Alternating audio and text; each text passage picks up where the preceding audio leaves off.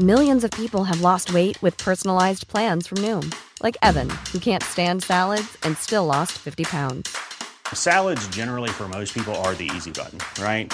For me, that wasn't an option. I never really was a salad guy. That's just not who I am. But Noom worked for me. Get your personalized plan today at Noom dot com. Real Noom user compensated to provide their story. In four weeks, the typical Noom user can expect to lose one to two pounds per week. Individual results may vary. Ryan Reynolds here from Mint Mobile. With the price of just about everything going up during inflation, we thought we'd bring our prices down. So to help us, we brought in a reverse auctioneer, which is apparently a thing. Mint Mobile Unlimited Premium Wireless. How to get thirty, thirty, how to get thirty, how to get twenty, twenty, twenty, how to get twenty, twenty, how to get fifteen, fifteen, fifteen, fifteen, just fifteen bucks a month? Sold! Give it a try at mintmobile.com slash switch. forty-five dollars up front for three months plus taxes and fees. Promo rate for new customers for limited time. Unlimited more than forty gigabytes per month. Slows full terms at mint mobile dot com.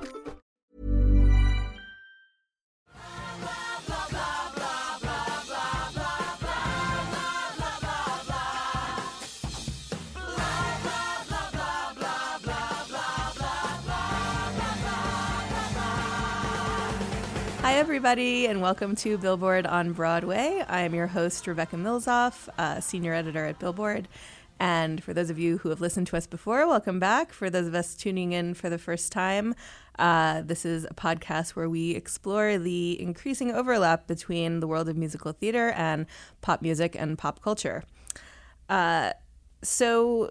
When we talk about new musicals on Broadway, uh, some musicals announce their newness immediately. When we heard about Hamilton, we immediately knew that the music would be hip-hop and that it would be something we had never, you know, heard or seen before. Going back to musicals like Rent, that were some of the first rock musicals, those were pretty obviously going to be different. Uh, but sometimes new musicals on Broadway, uh, what makes them contemporary is a little bit more subtle. And uh, this musical that we're going to talk about today is one of them. Um, Bandstand uh, takes place in nineteen forty-five, and its plot sounds very familiar. It's about a singer-songwriter and his band who are trying to win a contest uh, to be the next big American singing s- sensation. Uh, it's nineteen forty-five, so that means uh, doing something on the radio, but hearing the plot of Bandstand makes me immediately think of things like American Idol, uh, The Voice, uh, particularly The Voice, since back in the forties, uh, certainly no one saw your face when you were singing on the radio. Um, and just makes me think of how uh, the idea of competing to be some sort of singing star is something that has is really American and uh, has been a desire of artists, you know, through many, many years. Um, it also ties in particularly to the experience of one of the stars of the show, Laura Osnes. Uh, some of you may be familiar with Laura because some years back she won, uh, I believe, the only big Broadway reality competition that has happened on uh, major network T V. Uh, she was on a show called Grease, You're the One That I Want, where she competed to uh, win the role of Sandy in a revival of Grease on Broadway, and she did, and Uh, amazingly, she's had um, quite a career since then. She's become one of the the big Broadway ingenues, and she's had many leading roles, and she's been in Cinderella, South Pacific, Bonnie and Clyde. Uh, so, um, and this musical in particular, too, is a great example of how uh, a composer can take a theoretically really vintage sound, uh, like swing in the forties, and update it so that it sounds um, relatable to a contemporary audience. Uh, the composers of Bandstand, uh, Richard Oberacker and Robert Taylor, uh, have talked about the fact that they listen to everything from Leonard Bernstein to what's on the radio now when thinking about the sound of the show. So uh, Laura and uh, her co-star Corey Cott, who some of you might know from Newsies or from Gigi, and Richard and Robert uh, came into the office recently to chat with me about Bandstand. And here's our conversation. Although I know how much I've lost, trouble is the more you deny, the more you don't even try, the more the world passes by in a haze. So we're here with the actors and writers of Bandstand, a new musical about to open on Broadway. Um, Rob, why don't you give us just quickly a sense of the story of Bandstand quickly for those who don't know anything about it yet. Okay. Bandstand is set in nineteen forty-five in Cleveland, Ohio, and during the months immediately following the end of the war. And it's about a young vet and singer-songwriter named Donny Novitski, who has just returned from the war and um, is feeling as if the world he left almost four years ago is now kind of passing him by. Um, and when he's at his lowest point, um, feeling like he's about to give up on his dreams of a performing career, he hears an announcement about an N B C radio national broadcast competition to find uh, the best new swing band in America. And the winner of this competition will have the chance to be featured in a new M G M motion picture musical. And that's what sets this whole story in motion, is him going for that dream and trying to win that contest. Mm-hmm. It's it's sort of funny to think about a time when someone could win a radio contest and become a star, uh, considering, you know, radio is very different today, but it's almost like a very early version of The Voice. It's like mm-hmm. The Voice, exactly. nineteen forties. Yep. um, w- I mean, what did you guys learn about what these radio contests were like uh, back then? I mean, did they did people really emerge from them becoming stars? Yeah, we uh, we did a lot of research on the era, obviously, um, and then of course you have to leave that a little bit behind and create your own story. But talent contests and instant stardom has been a part of American culture since the beginning of American culture. Mm-hmm. So radio contests then were the same as what television contests are today. Talent, discovering new talent, young kids, um, even ventriloquists, which is hilarious, you know, mm-hmm. on a radio. And yet somehow the American public bought into that. They used their imaginations. And um, so everything that is happening now, uh, really in some form, in a gentler form, was happening then. Mm-hmm. Um, you were talking a little bit before during the performance about this sort of influence of a pop sound on the score, and mm-hmm. I think that the show is a great example to me of the challenge of taking something that has sort of a vintage and throwback vibe and making it feel modern. And I'm curious to hear, both as performers and as writers, how do you take something that is so swing influenced and from the forties and make it feel, you know, not musty on a Broadway stage? Because listening to you guys, you're right, it sounds like pop ballads that we could hear on the radio today. Yeah, it's it's just like putting a recipe together, really. Um, we did the research uh, as writers, Rob and myself, just in terms of what was actually happening then, what the vocabulary was.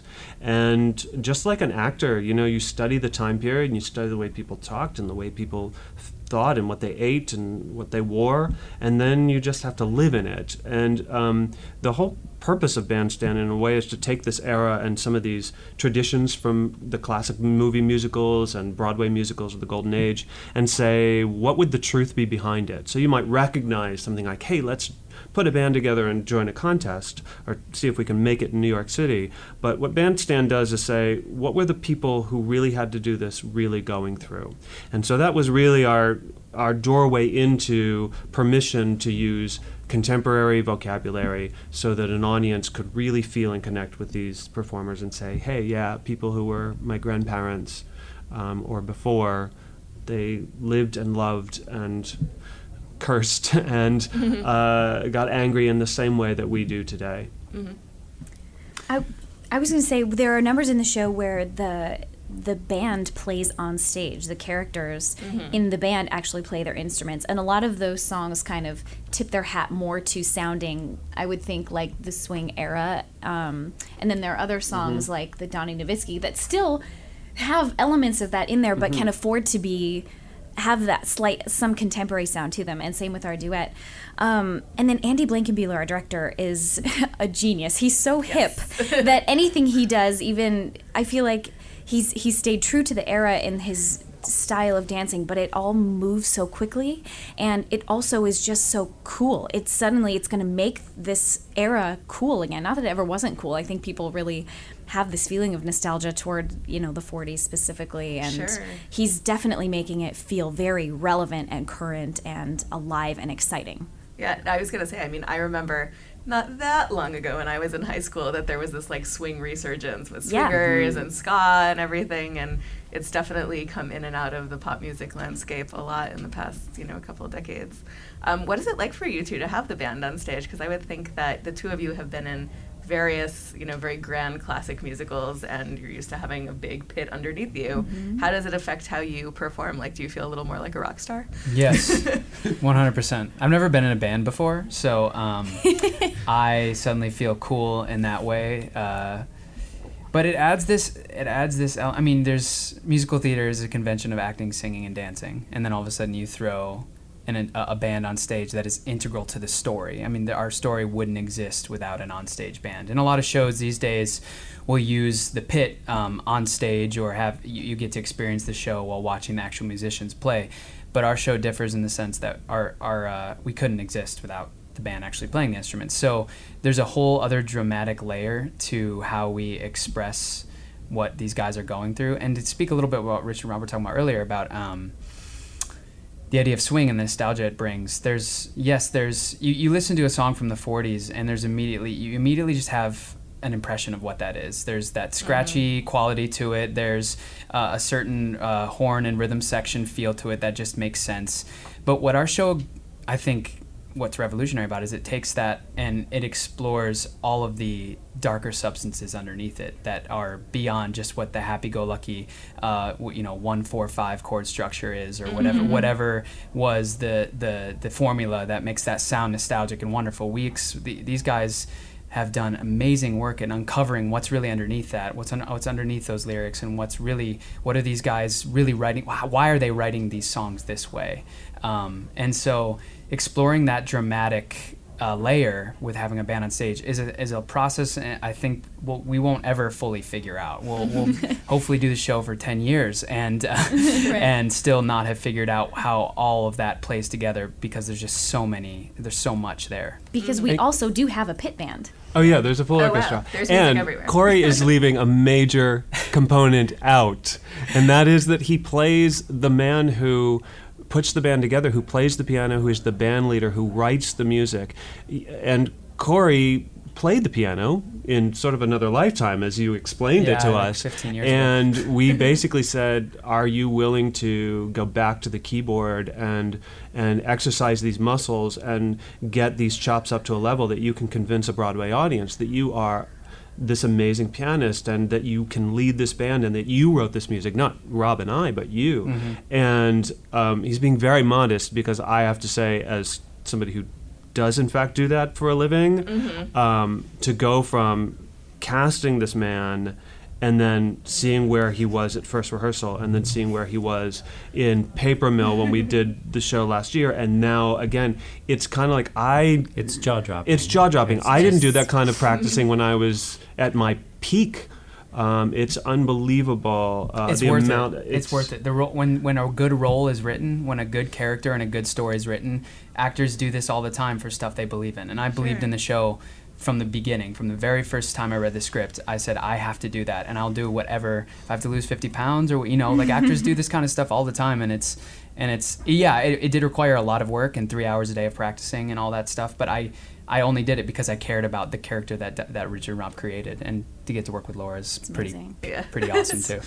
He's great. Wait till you come see it, though. It's like you're getting to do something that you have not seen Corey Cott do on stage before, seems, in more ways than just the piano playing. Like, it's brilliant. It's it really seems great. So hard to me to to play piano and be doing it well, and also like acknowledge that you have an audience in front of you and yes. that you have to project in that way too. Yes, yes, it's very hard. Yeah, I mean, uh, acting and singing alone is difficult um, and doesn't like come playing. naturally. M- to multitasking everyone. Is just hard in general. Yeah, yeah. it's humbled. It's humbled all, all of us a lot. I think we realize what's the responsibility we have and mm-hmm. what's what's expected of us in telling this story. And so there's no ego. It's coming in willing to fail every day and have a good time. So and there's, it feels like a band. Like yeah. we're that, you know that's the you thing bond is together this, doing things like that. There's mm-hmm. this incredible bond between yep. the two of you and the rest of the band that is. Is really true. It's so it's very true. Very true. Yeah. I'm Sandra, and I'm just the professional your small business was looking for. But you didn't hire me because you didn't use LinkedIn Jobs. LinkedIn has professionals you can't find anywhere else, including those who aren't actively looking for a new job, but might be open to the perfect role, like me. In a given month, over seventy percent of LinkedIn users don't visit other leading job sites. So if you're not looking on LinkedIn, you'll miss out on great candidates, like Sandra. Start hiring professionals like a professional. Post your free job on linkedin dot com slash people today. Millions of people have lost weight with personalized plans from Noom. Like Evan, who can't stand salads and still lost fifty pounds. Salads generally for most people are the easy button, right? For me, that wasn't an option. I never really was a salad guy. That's just not who I am. But Noom worked for me. Get your personalized plan today at noom dot com. Real Noom user compensated to provide their story. In four weeks, the typical Noom user can expect to lose one to two pounds per week. Individual results may vary. I was going to say, having seen Laura just perform with, like, fist to the air, I feel like this is a side of you that I've never seen before. Yeah. This is kind of like sexy, badass Laura Osnes. Yeah, she, go- you know? she goes there. You know, my character is a war widow. You know, she's young and she's already gone through that in her life, and it's not the same as going off to war at that age, which I can't even imagine. Do you know what I mean? Like, mm-hmm. But we're trying to pay homage to what these people went through and their mm. stories, and it's it's really moving and incredible. And in that song um, that I sang, it's actually it's a poem that she wrote that Donny set to music, and so it's healing for both of them. It's her finally getting to share that and then co-create with someone who set the words that she wrote to music for her to sing. Like, it's a very kind of full circle moment, and I feel like that song really does it justice. She gets to wail. She gets to kind of let it out and realize so many things. There are a lot of layers to it. It's beautiful. Mm-hmm. I mean, you said you never, you know, sung with a band before. Did the two of you take anyone as inspiration in terms of, like, being a front woman, being a front man, in terms of sort of the energy you want to bring? Um, well, yes, we did do... Um, I had there were a lot of photos in my dressing room, and we've watched clips. Luckily, we live in an age where, like, you two, like Judy Garland singing. Do you know what I mean? Yeah, like yeah. Things like that. You can go back and watch, like, you know, Billie Holiday, people that went and sang, you know, during this era, and yeah, absolutely inspired. At the end of the day, I can't be any of those women, so I have to also remember that that's in the back of my brain. But at the end of the day, I'm Laura, and I have to bring a bit of myself to, you know, mo- most of myself to this character too. But knowing all of that in the back and aiming for the feel and the again the nostalgia and that that vocal quality that, you know, those women had. Absolutely. Mm-hmm. Yeah, I've I've watched a lot of piano players actually, and and performers of there. But you know, like people like. Um, It's funny, in my first song, I make fun of Frank Sinatra. I don't want to be like Frank Sinatra. I want to be mm-hmm. a, a cooler, a much cooler and more artistically uh, uh, fulfilled person than him. Um, but not that he wasn't great. He's the chairman. But, you know, pe- people like uh, watching a lot of pianists, like, you know, Oscar Peterson and cool. um, Stan Kenton and, and then other instrumentalists, you know, all the swing greats like Benny Goodman and and, and Tommy Dorsey and Glenn Miller. And, and uh, you watch those. There's There are endless YouTube clips you can watch. And then contemporarily, we've talked about Andy's Blankenbuehler's talked about Donny being the the Justin Timberlake of today, or uh, Bruno Mars in a way, mm-hmm. or um, uh-huh. um, even watching Ryan Gosling in La La Land. Some mm-hmm. you know th- this effortlessly uh, ch- charming uh, band leader, leader, leader, yeah, leader of the pack, who doesn't. I mean, doesn't always come naturally to him. He has to work to figure it out, and he's damaged in a lot of ways. But that's what he's. That's what he hopes hopes to end up being by the end of the show. So. But a lot of people would have a dream and never go for it. And, mm-hmm. like, Donny is going to go yeah, for it. Donny's going to survive. At all costs. It's life or death. Yeah. Yes. And he's going to make everyone around him believe that it's worth it, too. Yeah. And I have to say, like, Laura, this calls to mind to me how you first came to prominence. I mean... Yes, we, it we often like... does to me as well. uh, for the record, I voted for Laura. As I love Laura, so too. For for anyone who's listening who doesn't know, Laura was on a competition called Grease, You're the One That I Want, which I watched religiously at the time. Yes, um, thank you. A, a television competition. You and three to, other people. To you and Corey. Watched. And my mom. Uh, um, to win the roles of Sandy and Danny in Grease on Broadway, and Laura has just, like, shot to fame since then, and it's like, it's a... It's a really amazing story, I think. And, thanks, I mean, you thanks. know what it is to you know, just go out on a limb like that yeah. and see what happens. And it worked out for you. It was funny. You know, there's a new thing where it's like, oh, we're going to take a photo and you, oh, you have to pay for it yourself to get to New York. Like there's this whole scene where they kind of are going through the legalities of, you know, winning. I don't want to give too much away, but like, and I was very much like, yeah, they, that's how it was. Like they, it was like, great, you won this competition. See you in New York, June first for rehearsal. And it was like, wait, what? Wait, I have to get, I have to get myself. How do I find an apartment? I don't know. I don't. I don't have money. Like, what am I? I'm twenty-one. I was twenty-one. So, like, yes, it was. It, I'm often reminded of that as well. Obviously, it turned out to be, and was, an amazing experience for me. And it opened a huge door and put me on the map and made my dream come true. And um, this is, you know, I've always wanted to be on Broadway since I was like three years old. So the fact mm-hmm. that the prize was a lead in a Broadway show. I think that's why I went for it in the first place, and I'm so grateful that it happened, and I've continued to use that as a launching pad to move on to greater, more fulfilling things. Yeah, yeah, yeah. No, it's a great story. Um, we, you mentioned Andy before, and I wanted to ask about working with him. Um, Andy Blankenbuehler was the choreographer of Hamilton, and this is quite a difference for him, I would think, and he's directing. Um, so what and choreographing. Say, and choreographing. He's like the most amazing choreographer, I think. Um, so what when you say that he brought kind of like a hip energy to this, like tell me a little bit more about that. Uh, okay, so Andy's continuously exploring the idea of how do you physicalize things. so, so and and I know that sounds really, really, really general, but Andy is never satisfied with convention. Like there's always something to be discovered that hasn't been discovered. So we were talking about this yesterday. How do you physicalize and put into action just a simple, the simple idea of Donny writing four chords? I mean, you could just show my character sitting at a piano coming up with four chords, or you could invent some sort of crazy uh, A, a huge, wonderful, luscious idea with all the dancers incorporating that idea of what that mm-hmm. feels like. So Andy's willing to, w- w- he stages the swing numbers as if they are the most sizzling, uh, sexy, hot swing numbers you've ever seen in the convention of swing music. But it's the other moments, the transitions, mm-hmm. the moments that are outside of the actual the band performing that really brings the show together, and there is this amazingly inventive quality to the way that he yeah. just thinks about moments and songs mm-hmm. and how a bunch of guys tapping can can um, open the psychological door for what a guy's going through after he, he he's preparing lunch for his kids after coming home from war. You know, there's mm-hmm. the he he pairs uh, and parlays a lot of different ideas together that wouldn't uh, and in someone else's eyes and frame of mind wouldn't make sense and wouldn't go together, and he somehow makes them like have a symbiotic relationship. Yeah. It's really bizarre mm. and mm-hmm. it's it's hard even to talk about. You kind of have to witness it. Yep. But he, um, I, I'm not doing the best job. But no, so, you, so please, someone else help me. Really well. I don't know. Yeah, I, I, no, you can't say it better. He's he has this vision in his brain that we all just want to like get on board with. He's it's such like, a good leader. He's an amazing leader, and he's so positive in the room and very collaborative. But also, just you can see his wheels always spinning. I I told him the other day. He was like. I was watching because there was a dance number I'm not in, and I'm watching, and I'm watching him watch everybody, and he kind of does this stare so that he can see everything peripherally, because literally when the thing was over, he was like, okay, if you can come in two seconds later, blah blah blah, and he gave like four notes about things all over the stage, and I was like, how do you see that? He just has a gift. He has an incredible gift, and he's I'm so excited for what yeah, he has and to the bring. Interesting thing is I've known Andy for thirty years this year. Whoa. We knew each other in high school. And he was always like, Richard, we should do something together. I was like, Andy, we should do something together.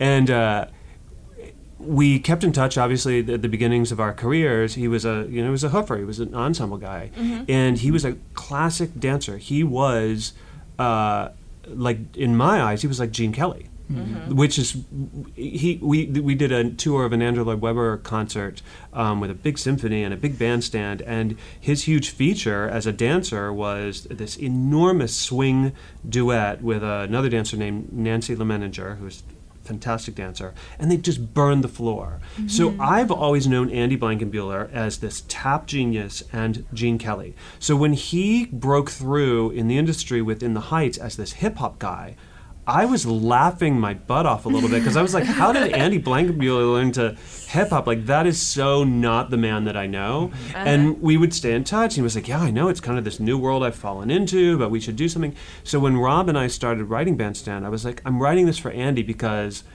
I, never knowing if this would ever pan out, but as kind of a private joke. Like, I think it's hilarious that I'm writing something for the Andy that I know and that the world doesn't know, but it's the Andy that's been around for thirty years. Mm-hmm. Um, and when I sent it to him, he was like, holy mackerel, finally, after all this time, we find, we, we're going to do this together. So to see him meld uh, his new life that the industry knows and celebrates with the world that he came up through, um, to see him put that together is... It's genius. And I think people are going to, as much as people are going to be kind of floored by that side of Andy, mm-hmm. uh, they're going to be floored by a lot of things. It's mm-hmm. like Laura, what Laura has been sitting on for many years, you know? Mm-hmm. Yes, she plays these princesses and, it's, and Sandy and Grease, and it's astounding. But there is a world under there that's waiting to get out of emotion and depth and clarity and maturity. Um, and it's there are a lot of things like that in the show that people think they know these artists, these creators, these creatives. Um, and they're in for an enormous surprise. Excellent. Well, I'm excited to see it. So does that mean there will be tapping?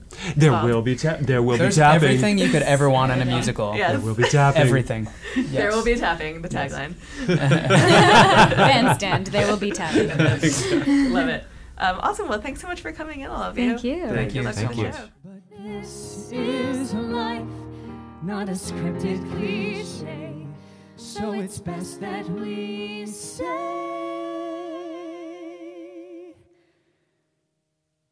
good night.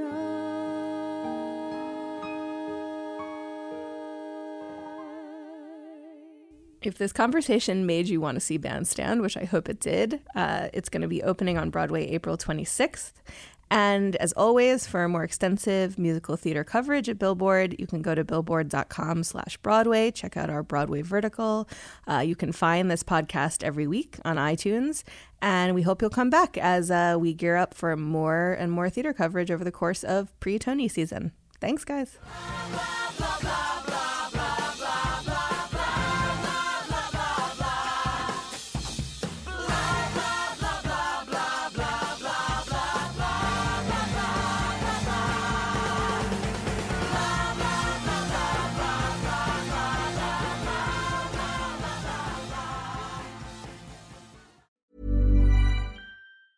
Even when we're on a budget, we still deserve nice things.